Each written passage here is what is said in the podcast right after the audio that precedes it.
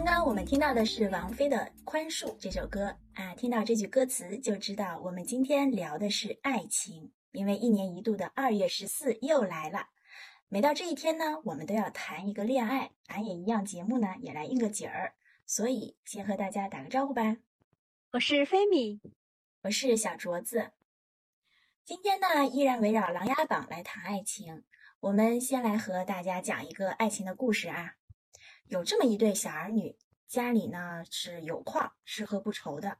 本以为两大家族通过儿女联姻可以实现强强联手，却没想到这个男孩家呢家道中落，差点就被灭门了。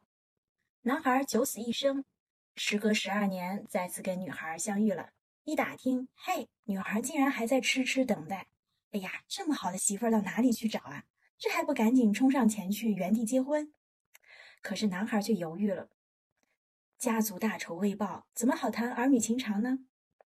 那行吧，既然不想谈恋爱，就狠狠心拒绝女孩，别耽误人家继续找真爱呀。可是男孩不，他觉得心里呢还对这个女孩有一丝丝深情，这下可怎么办呢？这时候男孩是这么说的：我不忍心摧毁他心中的那点念想，太残忍了，要不等等再看吧。于是呢，男孩就忙着报大仇，女孩呢就痴痴的等待报完的那一天快点到来，可是最终也没等到，男孩病死了。最后他说了一个承诺：期待我们还有来生吧。对对，我知道，这不就是离黄郡主和咱们梅长苏嘛？最后那句此生遗落来世必见，当时就把很多人感动的不要不要的。还有就是我记得黎璜他知道火寒之毒这个事情真相之后，就问了梅长苏一句：以前你对我的隐瞒就算了，现在你告诉我一句，你到底还有多少日子？梅长苏竟然说10年，然后郡主就扑倒在梅长苏怀里，说以后的10年，每一天你都不要离开我了。啊，对，我们看到这儿，当时我和菲米两人觉得，哎呀，这2人呢，终于达成一致了。可是紧接着我们就发现，等这个郡主走了之后，这个靳东老师扮演的令少阁主说了一句话：又被你说动了一个啊。原来啊，令少阁主和梅长苏两个人都明白，哪里有10年的日子啊，能够活1年就很好了。你看看，他又骗了霓凰郡主一次。是的，这样的剧情听上去老套，但是又感人。印象中有一个说法叫等来生，这种故事就和当初的韩剧三件套车祸癌症失忆并称爱情之凄凄惨惨戚戚。镯子，你的故事讲完了，我现在想要看看你要怎么喷这段爱情。以我对你的了解，你绝对不会是那种一感动就忽略理性的人。哎，你真是了解我。我反正看爱情桥段极少哭，很多时候我都把它当作喜剧看的，就是人家在那边哭的稀里哗啦，说感动死了，我在这边笑的前仰后合，内心的 OS 是这太不现实了吧。我们就说回这个梅长苏和霓凰郡主这一段，我从看的时候我就一直有2个疑惑，就是第一个，我们就抛开这个身体的因素啊，对吧，又不是梅长苏立马就要见上帝去了，那谈恋爱和报大仇之间这个冲突的点到底是什么？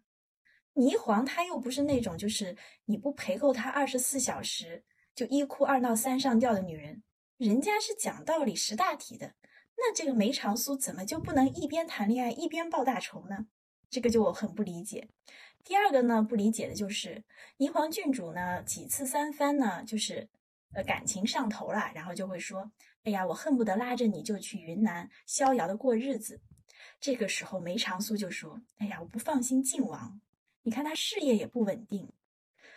然后我心里就想，哎，那你怎么就能放心的一而再再而三的欺骗霓凰呢？你让他一而再再而三的失望，你就不怕霓凰他那个日子和情绪不稳定啊？对对，我完全就不懂梅长苏这个思路，其实他不就是在耽搁人家郡主吗？然后我觉得这个编剧啊，他就是把谈恋爱和搞事业完全对立起来了。对，我就感觉好像梅长苏要是跟霓凰一边谈恋爱一边报大仇，这个大仇就报不了了，感觉霓凰瞬间就变成猪队友了。对，然后类似这样的表达我在其他地方也见过，反正我也想不通。比如说这个我们的爱情大师琼瑶老师写的这个《情深深雨蒙蒙》中就有这样的桥段，就是那个依萍的爸爸不是叫黑豹子嘛，然后他经常就握着那个女方的手说这样一句话，你等我打出一个天下给你。然后结果是什么呢？就是每次他遇到一个女的就会喜欢上一个女的，你甭管是看戏的时候还是骑马上街的时候，反正他就是女人一个接着一个。但是天下呢还是黑豹子的天下呀，那个姨太太我看她娶了第9个，我也没看出来究竟是哪一位姨太太真正的拥有了黑豹子口中所说的那个天下。然后那个还有一个是好像《天龙八部》里我们金庸老先生写的也有这样一个场景，就是这个乔峰跟阿朱两个人不是说好要去雁门关外放牛放羊，过牛羊成群丽影成双的日子吗？这日子多好呀。可是乔峰人家有个前提条件，阿朱你等我报仇之后我再和你一起放羊。然后结果是什么呢？他不是错手杀死了阿朱，然后后面呢，他认识了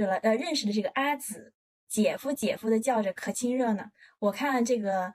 乔峰呢也不缺人陪伴，虽然牛羊没有成群，但是丽影还是成双了。哎，所以这几个连在一起，我就觉得很奇怪，就是在这场男人说着你等我，女人就真的在等他的这个过程中，最终男人的伟业都成功了，女人呢几乎都没等到好日子。如果这就是爱情的话，为什么结果不是同甘共苦，而是男人甘了女人苦了呢？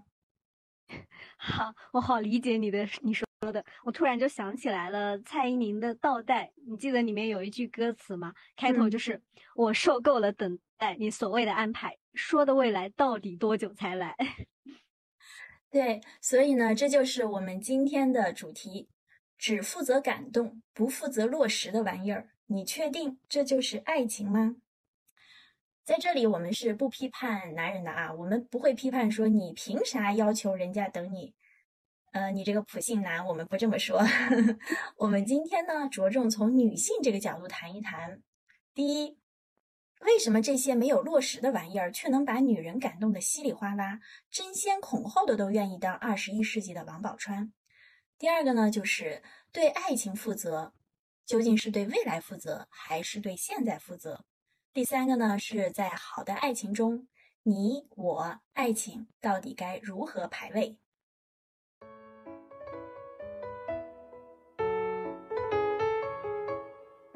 我首先聊聊第一个话题，为啥这种没有落实的玩意儿就能把女人感动得稀里哗啦的？我的想法呢，是要从咱们的文化里去找原因啊。几千年来，我们社会的主流价值观其实都在歌颂女性的自我牺牲。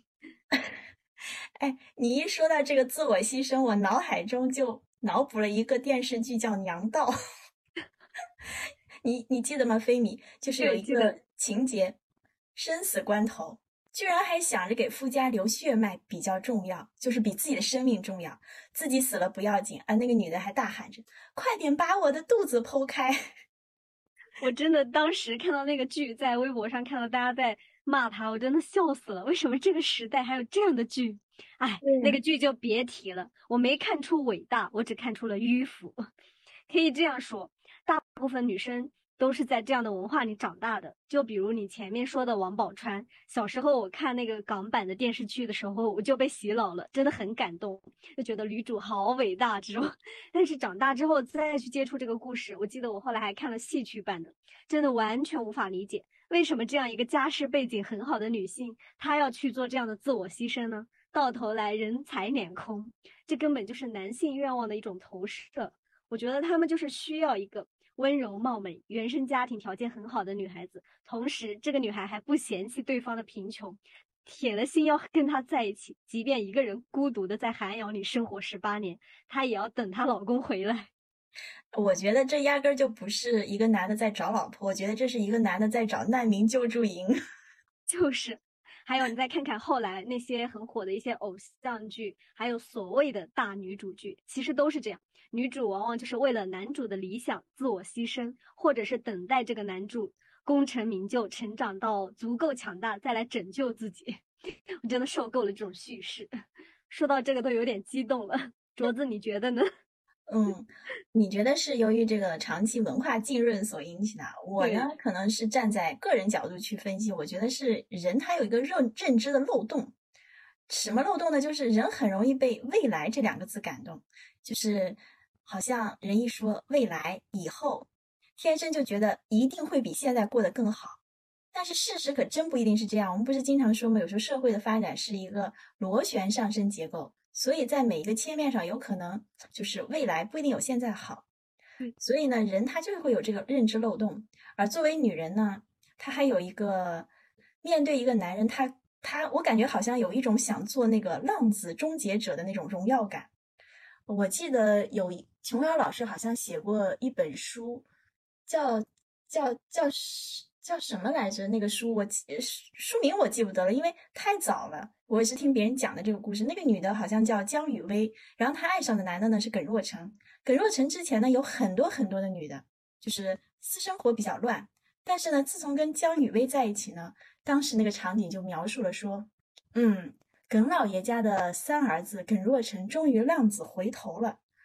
啊，我那一刻我觉得江雨薇好像有一种荣耀感，就是耿若成啊，你之前那些莺莺燕燕都不算数，我才是正宫娘娘。好像就是等来了一个男人，从此就住进了这个男人的心里，然后这个日子一定就是美好的日子。所以我觉得可能就是这两点吧，就是人本来都有的认知漏洞和女人的那种要做浪子终结者的荣耀感，然后就导致这个女人啊特别对未来两个字容易感动。下面呢我们就讲一个最经典的故事片段啊，它其实就是经典的展现出女人是多么看重未来。它是金庸武侠小说《倚天屠龙记》中的周芷若和张无忌订婚的场景。那飞米，我们来角色扮演一下，你扮演可爱的周芷若，我扮演渣男张无忌。好呀。张无忌抱着周芷若娇弱的身子低声道：“咱俩幼时在汉水一见，不易竟能得有今日。”周芷若倚在张无忌怀里说道：“光明顶上那日，我赐你一剑，你难道不恨我吗？”“我知你是因师傅严命，不得不然。你没刺中我的心口，我便知道你对我暗有情意了。”周芷若脸颊晕红：“早知如此，当日我一剑刺中你的心口，多少干净，以免得以后无穷岁月中给你欺辱，受你的气。”张无忌抱着他的双臂紧了紧：“我此后只有加倍疼你爱你，我二人夫妇一体，我怎会给你气受？要是我做错了什么事儿，得罪了你，你会打我骂我杀我吗？”“似你这等温柔斯文端庄贤淑的贤妻，哪会做错什么事？”“你对我绝不变心吗？绝不会杀我吗？”“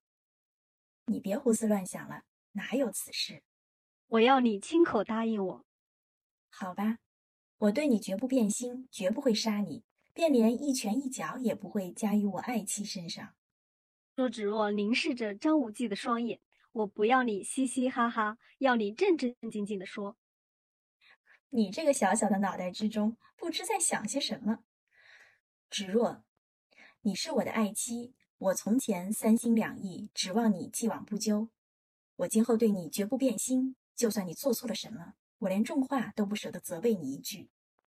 无忌哥哥，你是男子汉大丈夫，可要记得今晚说过的话。”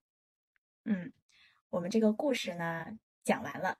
我记得呢，在一期叫《来都来了》的播客节目中呢，听主播就是讲解过上面的场景，他分析了一下，就是周芷若为什么在一个甜蜜蜜的订婚宴都不放心张无忌。他说呢，是因为对于周芷若这个人而言，她的人生进度条要拉满之后才算真的圆满，所以她特别在乎那个最终的目标，就是张无忌，你得一辈子对我好，一辈子不变心。那她当时的分析，就那个节目的分析，说是这个是周芷若的人物的个性使然。我后来呢，在准备今天稿子的时候，我忽然觉得这好像不是人物的个性使然，是爱情的个性使然。因为你看看我们一般都用什么词在形容爱情？白头偕老，天长地久，海枯石烂，择一人到白头。你看这种是不是听上去就是一股暖流到心头？我们之所以觉得美好的爱情一定是这些词，其实背后隐藏着一个暗示，就是从此他们都要幸福的生活了一辈子。但是我们冷静的想一想，一对人真的过了一辈子，也白头偕老了，也天长地久了，也海枯石烂了，可是他们一定幸福吗？我之所以说很多人是那个恋爱脑啊，我是觉得因为他们一谈到爱情就大家本来都具有批判性思维的，他就关闭了，然后他就觉得未来一定是长长久久的幸福，未来一定是好的，他就没有看到未来有可能是长长久久的折磨。我呢就你先说。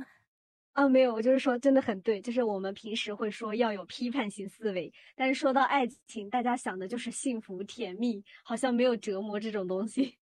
对，我觉得就被刚刚那些好听的词儿，什么白头偕老啊，天长地久给骗了。因为我身边有一个朋友，他这个故事真的是挺扎心的。他大学的时候谈了一个恋爱，他那个女朋友呢有点小作，就是有点讲不尽道理，反正一生气呢就要求要被哄被宠一辈子。那现在这种女生不是还有点多嘛？然后我这个朋友当时呢，他自己也承认有点受不了，但是他心里是这样安慰自己的，他说啊，他现在年纪比较小，等结婚以后就好了。然后两个人呢就结婚了，但是情况改变了吗？并没有。女朋友呢变成了老婆，生活中那些鸡毛蒜皮的小事儿啊，然后就多起来了。然后比如说啊，这个饭菜口味重了一点，他就觉得啊，我们相处这么久了，我都嫁给你了，你竟然还不知道我的口味，咸盐放这么多，你看你就是对我不用心。然后他就会掀桌子，就脾气就上来了。然后这个朋友呢，他又开始安慰自己说，都说女人当了妈妈之后就好了。然后呢，两人有了孩子，结果就更糟，就是这个老婆啊，经常带着孩子一起作，动不动就要抱着孩子寻死觅活的。那你说我这个朋友该怎么办呢？他自己想好了，他说我考虑到孩子，我是不打算离婚的，我是要跟他过一辈子的。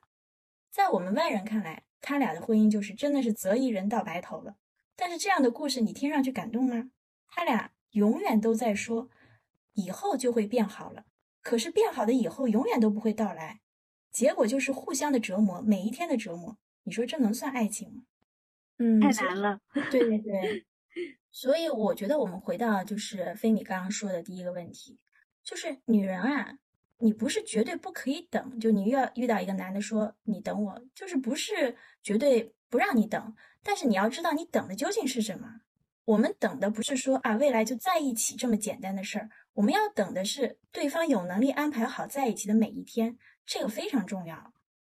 是的，我想起你之前有分享一本书，其实里面就是不是特定说爱情嘛，它就是说幸福其实更多的是感知一下当下，就是这个过程，就是我们很多人就会想着说过了这个事儿后面我就好了，然后一直都是在等着未来的幸福，但是其实你当下一直都在痛苦，可是那个幸福一直都在前方遥不可及。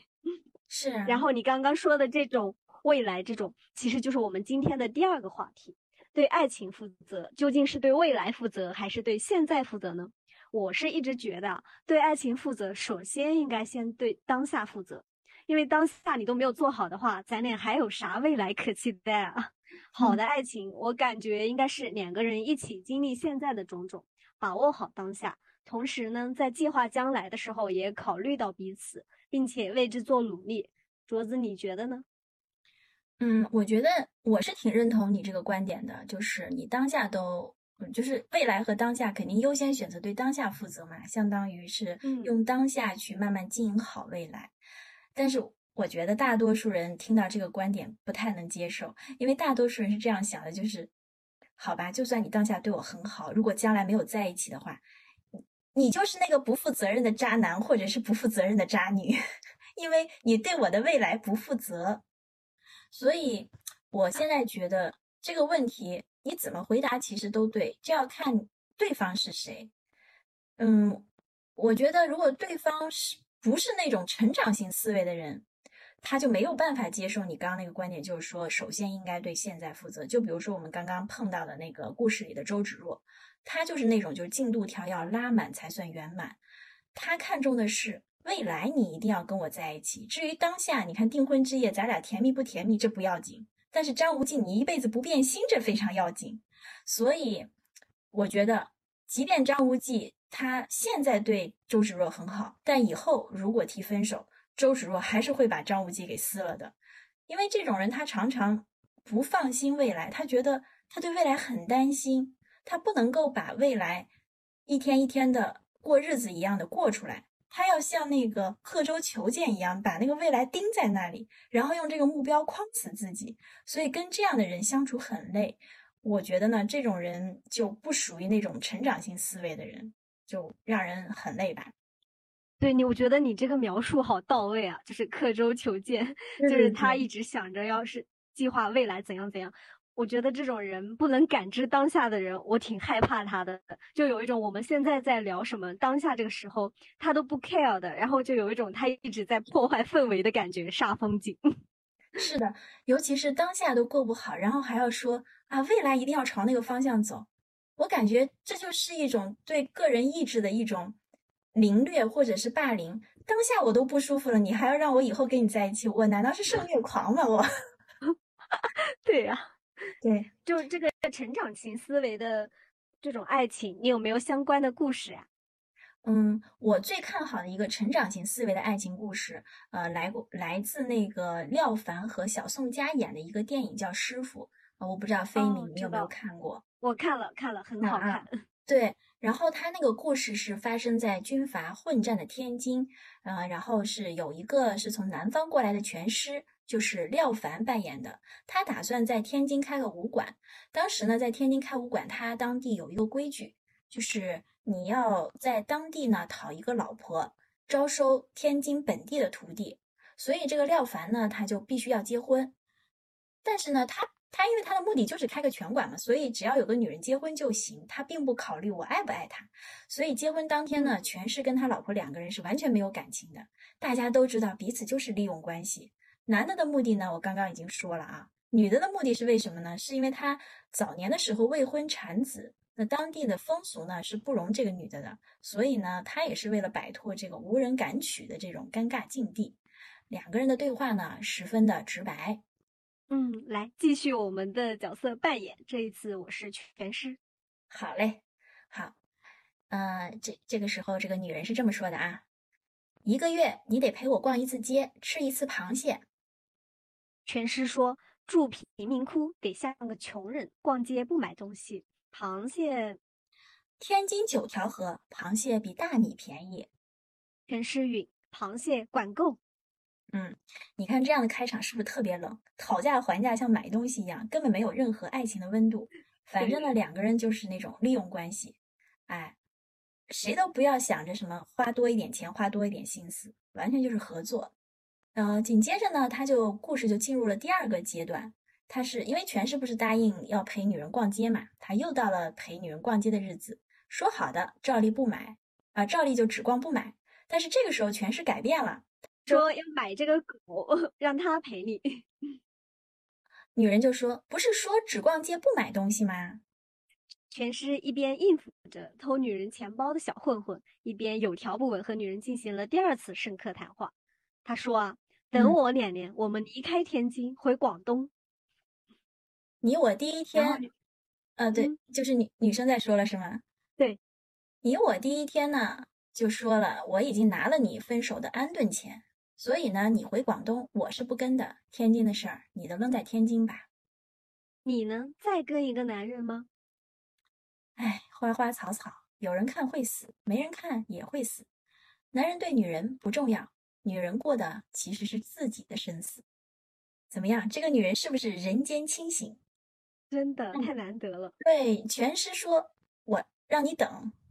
可是你看人家女人直接说我不需要等，全师就这样被怼回去了。男人不重要，老娘我不需要你安排的未来。太牛了。但是呢，故事到了最高潮片段的时候，又发生了一点变化。什么变化呢？全师当时打算为自己的爱徒报仇，临走前呢安排女人带着所有的钱去火车站等他，如果等不到就自己先走。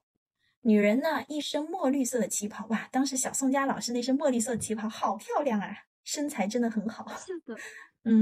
然后坐在一间咖啡馆里，特别优雅，静静地看着街对面门窗紧闭的武馆。因为在那个武馆里暗流涌动，全师呢生死未卜。这个时候女人有一段特别经典的独白，她是说，我17岁遇上个人，他连张照片都没留下，大概就是这个样子。哎，不是他留给我的，是他落下的，他欠我的，所以我对着他的样子祈祷，我求什么都应该实现。今天我求一个人活着，这个人离我200米，我心念不强，再远怕不能应验。故事的最后呢，女人选择了她的目的地广东。故事讲完了，我们回过头来看看，你说这个女人就是小宋佳老师扮演的这个角色，她的天长地久是等来的吗？并不是，因为她最开始的时候她没有想说跟这个男人走，她是没有目的地的，但是最后你看她有了目的地，去了广东。这个转变其实靠的就是一天一天他们两个的日子过出来的。你说全是负责吗？连句诺言都没有，并没有说啊，我爱你一辈子，我爱你天长地久，我们俩要白头偕老，也没有。谁知道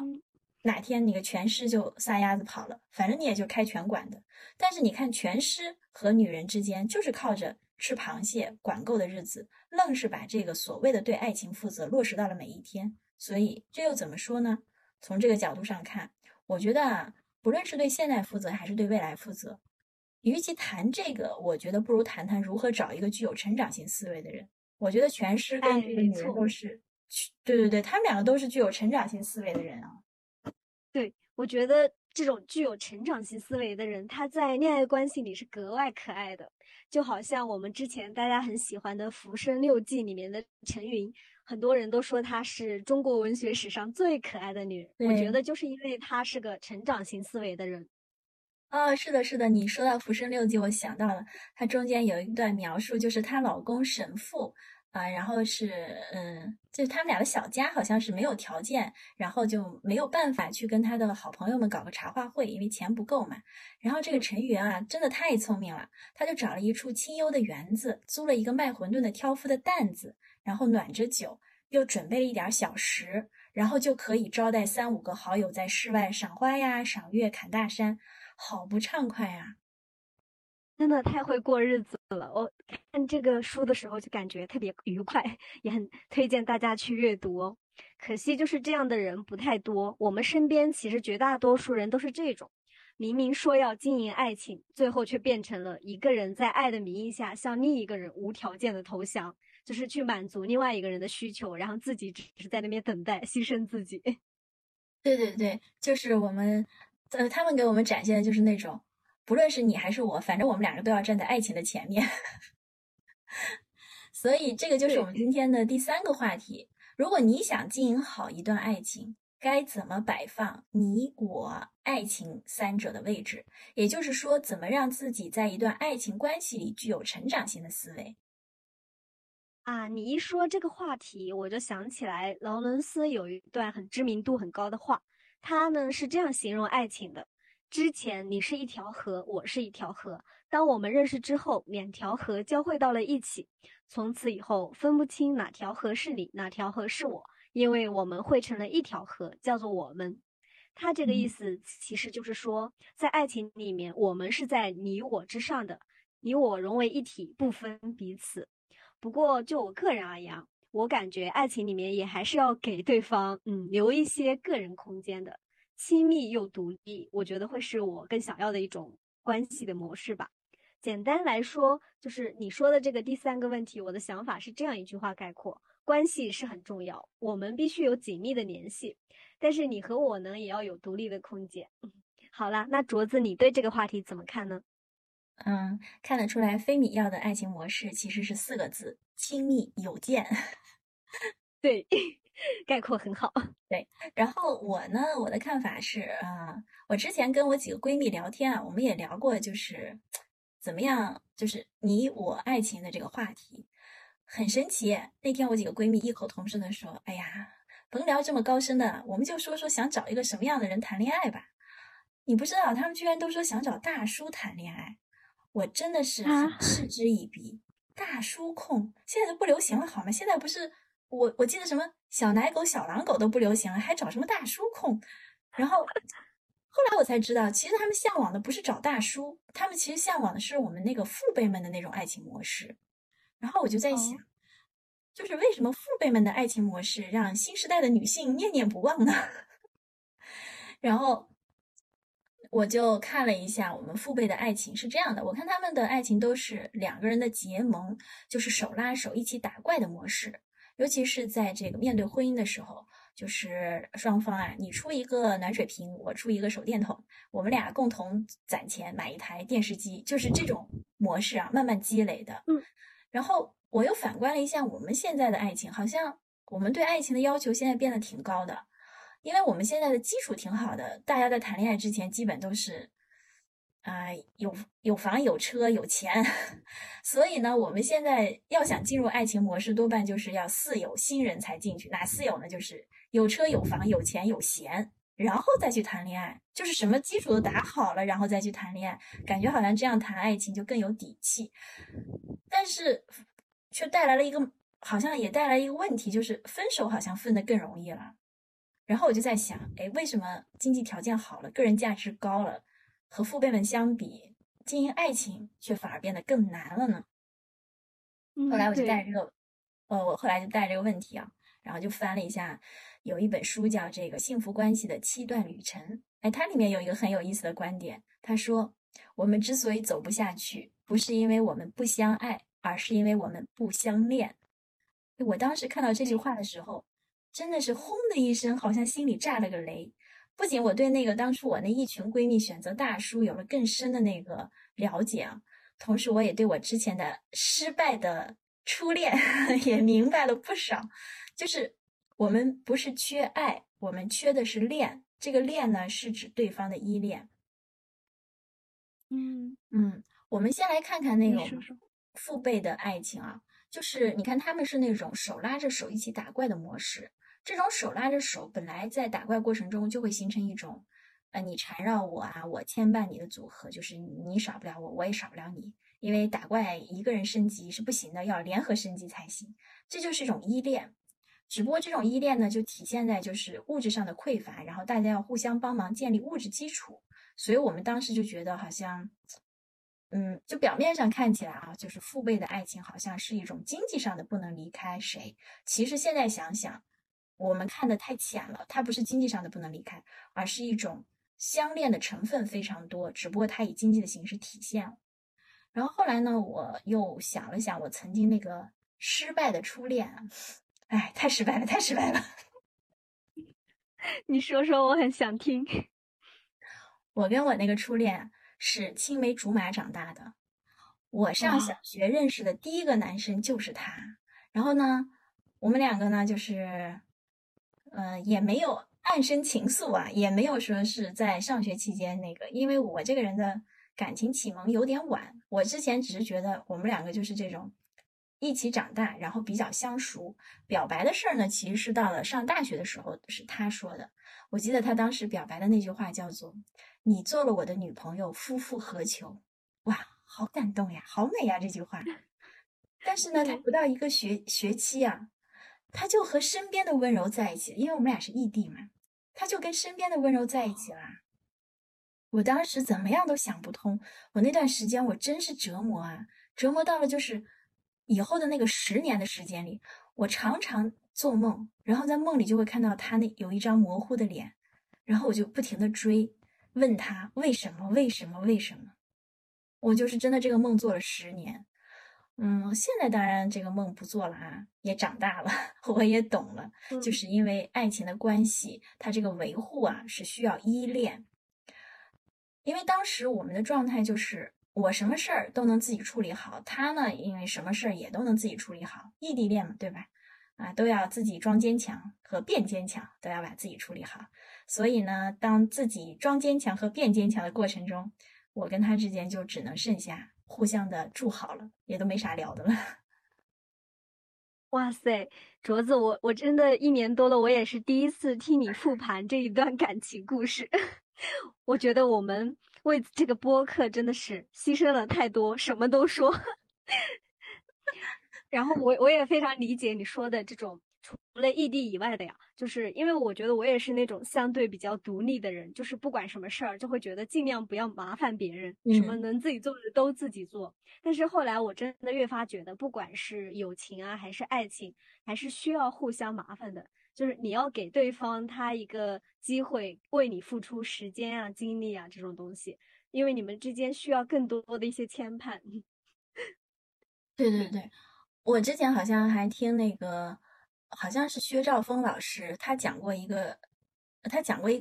他是按照经济学角度啊讲了一个问题，就是那个陈奕迅不是跟他老婆叫徐濠萦是吧，就是网上不是经常说徐濠萦花起陈奕迅的钱真的是一点都不心疼嘛，然后说什么买袜子都能买2000多块钱还是怎么回事，然后大家就提出疑问说，这么败家的一个女人为什么陈奕迅不选择离婚或离婚呢？然后当时薛兆丰老师说是因为沉没成本太大了，然后陈奕迅如果选择离婚的话，这个沉没成本大到他真的是很心痛，所以他当时提出了一个观点，就是两个人在一起的时候一定要就是多让对方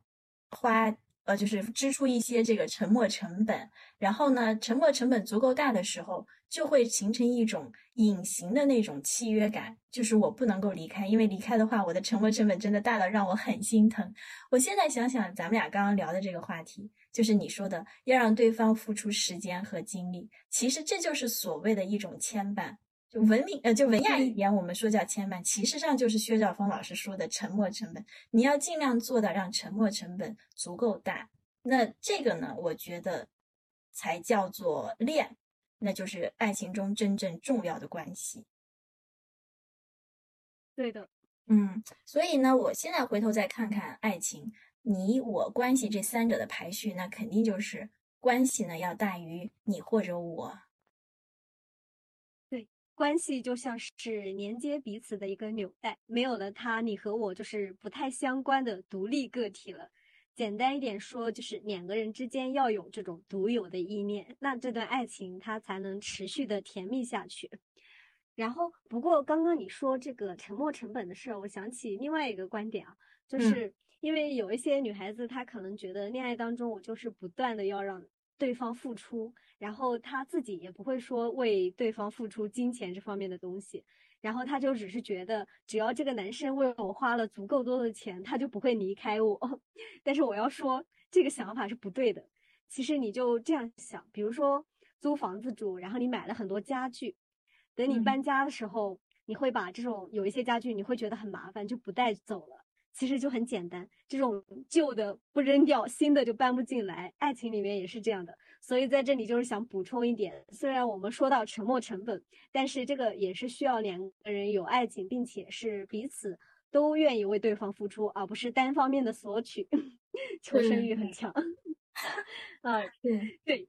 我们要严谨一点啊。然后你说的这本书我之前看了一点，还没有看完，就想知道卓子还有什么想要分享给我们大家的吗？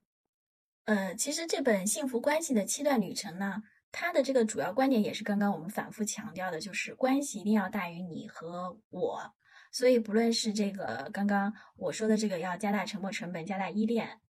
增加依恋的粘稠度，还有就是我们刚刚菲米也特别贴心的说啊、就是不要一味索取，前提都是要让这段关系大于你和我。如果你过分的增加那个沉没成本的话，就感觉是你个人站到了这段关系前面。你的行为破坏了关系，那么这个就是一种错误的这个导向。所以呢，作者他后面呢也很贴心的安利了一些我们这个恢复依恋的小妙招，或者是让我们的依恋更加浓密的小妙招。我们无论用什么小妙招啊，你都要记住一个前提，就是关系一定要大于你和我。无论你做什么，如果你这个行为已经让这段关系觉得尴尬了，觉得不好了，给这段关系减分了，那么这个就不是小妙招了。好，我们在这个前提下，我们看看这个书里面安利了哪些恢复依恋的小妙招。他呢是这么说的，比如呢，你充满爱意的一些肢体接触，他呢最有效的，他是说要进行目光传情，就是情侣呢要直视彼此的眼睛。他说这个时候可以产生大量的苯基乙胺，这个就是一种产生欢愉的一种激素。还有呢，就是一种要呼唤恋人的名字，或者是把手搭在对方的肩膀上，看上去都是比较小的一些细微的生活中的小动作，但是却能够换来非常好的幸福的感觉，让你恢复那个恋爱的依恋的那种欢愉感。那菲米，你生活中因为之前也聊过嘛，就是你是现在处于甜蜜恋爱中的宝儿，哎，你呢？最能给你带来依恋感觉的这种生活小事儿是什么呀？啊，其实有好多，然后我想说一个场景，就是2个人在人海里牵着手的感觉特别戳我，就是无论是在大街上还是地铁上，这个时候身边的人特别多，但是只有他是最重要的，是懂你的，然后就特别能给我一种依恋的感觉，就像莫文蔚那句歌词，就这世界有那么多人，多幸运我有个我们。镯子嗯。你呢？就我而言的话，我觉得最能给我带来依恋感觉的是，靠着对方一起看书，尤其是午后的那个阳光洒进来，2个人就安安静静的。此时你能感觉到很多细微的东西，平时是感觉不到的，你就会感觉很多细微的东西，比如说那个嗯，书页散发出淡淡的纸张的香味，然后还有一阵阵那个均匀的呼吸声，还有呢就是翻书页的那种窸窣声。那个时候我觉得不说话其实也不尴尬。然后呢，如果偶尔看到一些好玩的段落呢，再一起聊2句，真的是体现了岁月静好。啊，你描述的这个画面就是特别美好，想一想嗯就很惬意。嗯 一起看书真的是最美妙的场景了。不过你说到了阳光，我就有一点来气了，你知道吗？嗯杭州已经连续下了好半个多月的雨了，很久很久没有见到太阳。这么说吧，我到现在也没有见到过虎年的杭州的阳光。唉，但是春天要来了，太阳休完假就会回来啦，对对对，会有晴天的。嗯，嗯好，那到现在的话，我们今天的节目又到了该说再见的时候啦。在214这一天，所有的氛围都烘托着爱情，我们可以感受爱情。但是我和镯子觉得，大家的前提是要搞清楚什么才是真正的爱情。没错，我们一直坚持啊，只有扎扎实实落在地上的那个才叫爱情，才能够陪你走得长远。因为你如果不相处、不生活、不扎扎实实的过好每一天，哪里来的依恋呢？是的，希望俺也一样的听众朋友们都能拥有自己想要的亲密关系。祝各位情人节快乐，也预祝你们明天元宵节快乐，拜拜喽。拜拜。